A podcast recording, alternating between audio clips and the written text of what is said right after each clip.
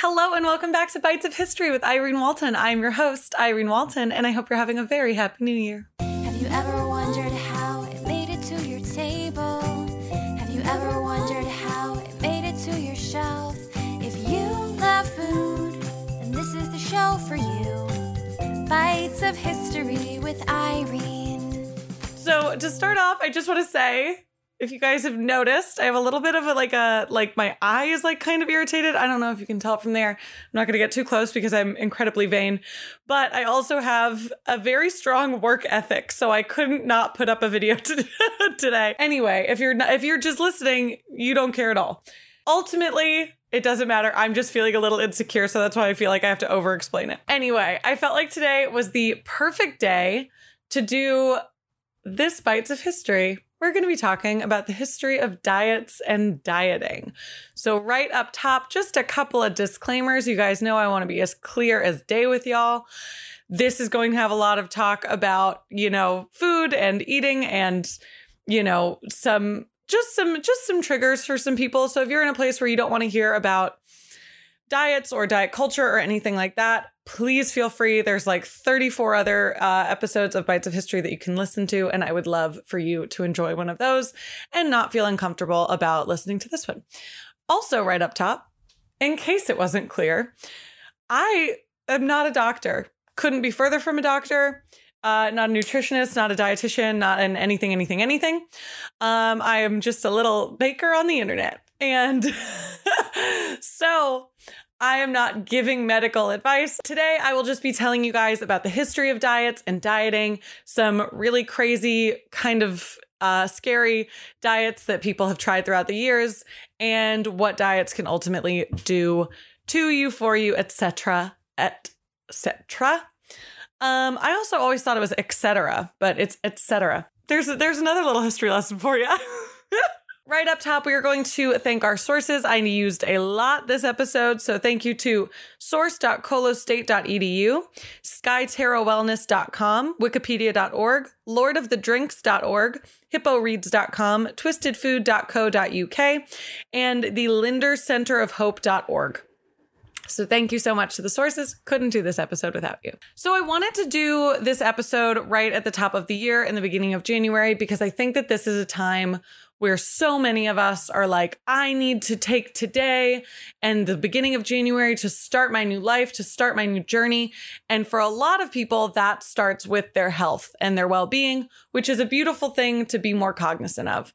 However, I do think it is a very societal pressure to always have it be about your weight and your appearance, et cetera, et cetera. But a lot of people this is when a lot of people are thinking about dieting and this is when a lot of people are thinking about exercising more and you know losing weight etc which is fine. If that's what something you want to do for yourself great. But dieting has been happening in weird ways for a very very long time. And as we'll find out later in the episode is maybe not always the best route to go in terms of how to become a healthier person. But Let's start at the beginning and we'll end at the end. How's that sound? the history of dieting goes back very, very far. We can take it all the way back. Our first recorded history of a diet starts in 1087 AD with William the Conqueror, who was the king of England at the time. Now, he was known for a lot of things. I will let a different real history podcast talk about all of that. Um, but he one of the things he was known for was these huge, huge feasts and like dinner parties that he used to throw at his house, right? And they were really, really popular. He loved them. He loved them very much. And as he got older, they sort of started to catch up with him a little bit more. And he gained a good amount of weight, so much so that he was actually not able to ride on his favorite horse anymore. And that was really, really upsetting for him. So William was like, yo, I gotta fix something. I know exactly what I'll do. The problem is from me eating too much, I simply won't eat. Instead, I will lay in bed and only drink alcohol because that's the way to lose this weight and get back on my horse. So that's our first diet. Our first diet ever is definitely restrictive, uh, to say the least, and filled with alcohol. But, you know, back then they didn't have all the science and the knowledge and stuff that we have now. So I am sure there was something where it was like, oh, if it's just liquid, it just goes right through you and you'll, you know, lose all the weight, which it does seem as though it did technically work because within that same year, William the Conqueror was back on his favorite horse. Now, the tricky part is that as soon as he got back on his horse, the horse did buck him off and he died in that accident. So, that's where we're at with William the Conqueror and his alcohol only diet. It did technically seem to work. And again, I am recommending zero of these. I think these are all very bad ideas, but these are this is just the history of it. Our next instance of a diet throughout history is with Luigi Cornaro, who was an Italian nobleman, architect, patron of the arts. He was quite the guy. People really liked him, and he was born in 1467. Now, by the time he was about 35 in like 1902, 1902, in 1502, by the time he was about 35 in 1502, he had become very unwell, just very sick he was not feeling well. He was overweight. He was just not really able to keep himself going. So he knew that he had to make a major, major shift. Now, here we find another instance of a very alcohol heavy diet. Um, Luigi decided that the best thing he could do for himself was to eat only 12 ounces of food a day and drink 14 ounces of wine a day. Now, what is crazy about this is that he notoriously lived for a very long time. He apparently lived until he was 102 years old, and he published a book on this diet that he created for himself called the Immortality Diet. And people actually kind of followed it for a while. I would not suggest it, but I he did live for a long time. So you know what? But also, you know those stories about people who like smoke and drink their whole life and live till they're 95. So who knows? But he is our he is our second kooky crazy diet throughout history in the 1500s in Italy. Now, this odd trend of alcohol based diets continued through the 1960s, where we see the drinking man's diet. So, the drinking man's diet consisted of quote unquote manly foods, which were basically just meat and fish, and then as much alcohol as you wanted. Eh, eh, we, all I can say is it seems as though we've come very far in our knowledge of food and health and wellness, even just from the 1960s. Now, if we rewind a little bit in the 1940s, we see we see cleanses come into the picture. Now, I, I think it's I'm sure it's very clear. My feelings about diets and diet culture are are pretty apparent uh, coming up in this episode. It's just it is insane. So in the 1940s, cleanses come around. Despite the fact that we have a lot of major organs in our body to cleanse ourselves our kidneys cleanse us our liver cleanses us they're all they're in there for a reason. But some people like stanley burroughs in 1941 decided that you needed a master cleanse. You guys might have heard of this before. It got really popular again in the early 2000s because beyonce said that she lost like 20 pounds in three weeks because of it the Master Cleanse, which is not healthy also. The Master Cleanse is lemon juice, cayenne pepper, maple syrup, and water, and you drink that six times a day for 10 days. No, thank you. No, thank you. No, thank you. This is just another one of these like crazy fads that, you know, when it gets enough traction, people think that it actually works. And like, and you know, if you're drinking just lemon juice for 10 days, yeah, of course you're gonna lose weight. That's how it works. But that's I I again, not a doctor, not a nutritionist, not a health professional. I don't think that's very healthy. Also, I've tried it. I've never I haven't tried like the cle- quote unquote cleanse. I've tried like a sip of somebody's. Not good. Not good. I'd rather just drink some water and eat a salad. I'll tell you what. Okay, now we're getting into some just some more crazy diets that people did. There was this one, oh my god, it's I like I debated putting this in here even because it's so gross, but it's called the last chance diet.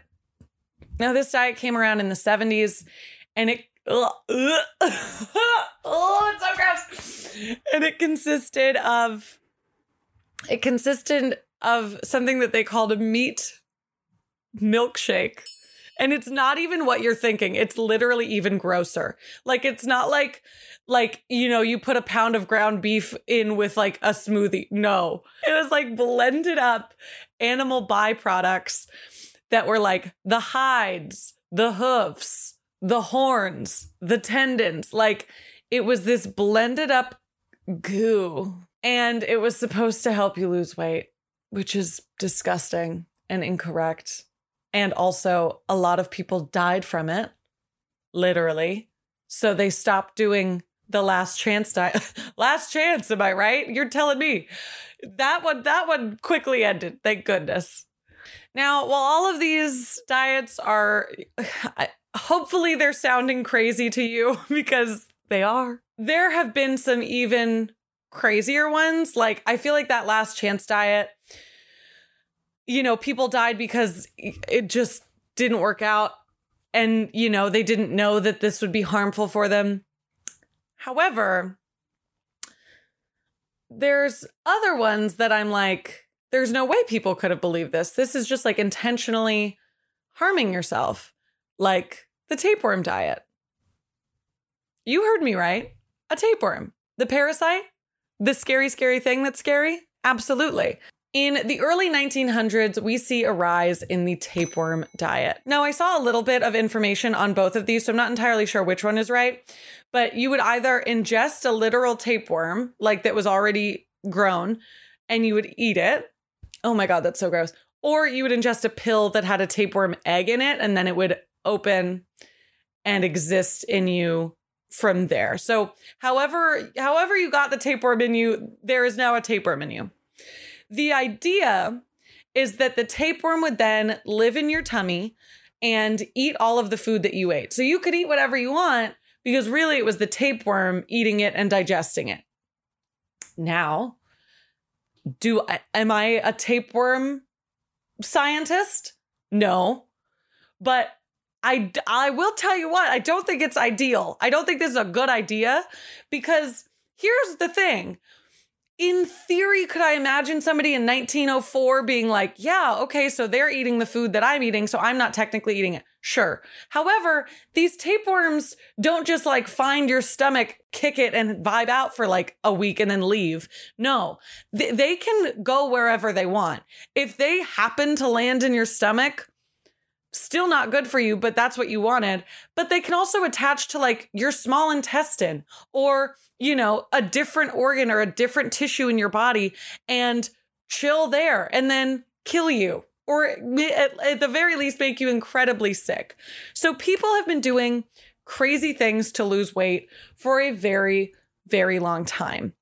And it's scary. It's scary that this is such a part of our culture sometimes that it's like people are ingesting parasites. You know what I mean? People have ingested other insane things as well. Even just a quick Google search, if you type in weirdest diets, you'll find things like the cigarette diet, the sleep diet, the cotton ball diet, the staple diet. There are they're really weird and they are not healthy. Like the cotton ball diet, people were dipping cotton balls in which like I don't know if I don't think I've ever said this online, but like that's one of that's one of my most like visceral reactions to stuff. Like a cotton ball to me like the feeling of a cotton ball ripping makes me like like physically ill. Anyway but people would like dip a cotton ball in like orange juice and eat it and it would like take up space in your stomach. This is that's like a blockage. It's like an intentional blockage in your stomach. You have to get like surgery to get blockages out. It's scary. And then the cigarette diet is just people smoking cigarettes all the time. Stop that. It smells bad. Nobody likes it. Anyway, all of these crazy diets and everything aside, what what are they doing for us ultimately? What are these diets offering us?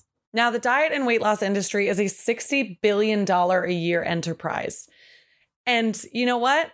Big Diet knows that diets don't work. They know that people are relying on them and trying desperately to get this body or this life that they've dreamed of and wanted. And they think a diet can do that. Now, am I saying that no diet has ever worked for anybody? Absolutely not.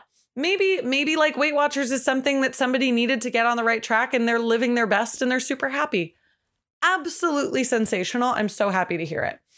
But these yo yo swing diets of 10 days here, 20 days here, five days doing this, the diet industry knows that it's going to swing back. Yeah, you might lose 10 pounds, but more often than not, you're going to gain 15 back because ultimately, a diet is not sustainable. A healthy lifestyle is big time. Most people that are struggling with weight loss and obesity have other things going on, and that is a product of something that may be going on on the deeper level. And maybe it's not, and that's okay too. And I think it's also incredibly important to remember that, like, a diet isn't going to fix if you're feeling depressed. You know, like doing the master cleanse isn't going to fix if you're going through grief. Like that and and this is maybe it's maybe that's happened for some people and absolutely fantastic if it has. However, I'm speaking for the majority. You know what I mean? To me, diets are a poorly applied band-aid that may provide like a temporary fix, but ultimately it's not actually healing the wound. And in my experience and in my research as somebody who has struggled with weight loss and uh, you know, lack of self-esteem, eating disorders, like just like trouble with food in the past, the, truly, truly, truly the only thing that I've found that actually helps, that actually makes life a little better is a genuinely like healthy, balanced life. A lot of people like to live by the 80 20 rule. 80% of the time they're eating things that they know are good for them, that they know fuel their body, that makes them feel good. And 20% of the time they're eating the fun foods and the foods that are, you know, at a birthday party and that make you feel warm and cozy and happy inside. And I'm not saying that there's not some crossover. Like, I think a good sal a good salad. Bitch, how good is that? Anyway, a lot of people like to live by that. And again, I'm not trying to give you advice. I just want you to know that, like, I know weight loss is hard and I know weight loss can be scary. And it's also not, if, it's not something that's in your heart that you want to do, when so many people around us are like, I want to lose this many pounds by February, I want to stay this active by this month. And if that's just not in your heart, you don't have to feel like you need to do that either both are both are fine both are good you just need to do what feels right for you. If you are wanting to maybe get into a healthier lifestyle, it is so, so simple. I promise you. I know it can be intimidating. What's healthy? What's not? Da, da, da. A really, really light Google search can give you a, a wealth of resources. You'll find out, you know, broccoli, spinach, lean protein, all really pretty healthy things. Good for you. Eat as much as you can. And if you guys are lucky enough to be able to move your body, to walk, breathe, see all of these things on your own, like, do that. Do what feels good. You don't have to exercise in a way you think everyone else is exercising. Just because somebody has a Peloton doesn't mean you need one. If you like to go on walks every day, but you're like, oh, that's not enough. Yeah, it is.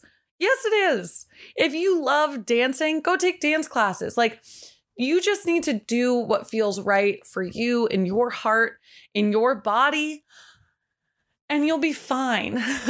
this whole world of like diet culture and fat shaming and all of this stuff is not necessary. You have to do what feels right for you. And that's that. If you feel good and healthy and strong and happy, don't change a thing. You know what I mean? You're beautiful. You're fun. You're kind. You're amazing. Everything is okay. Just because it's January 1st, 2nd, 3rd, 5th, 29th doesn't mean you need to change a single thing. Just wanted to remind you. People have been doing diets for a, a billion years. How many years is it actually? Like a thousand. People have been doing diets for like a thousand years and uh, some of them are crazy and some of them are not but all that matters is if you're doing okay so that's it that's it that's my little soapbox about diets and diet history and i just wanted to remind you that you're special and you're wonderful and happy new year and i hope you do something really really wonderful for yourself this week and i will see you guys next week when we talk about the history of something all right, love you. Goodbye.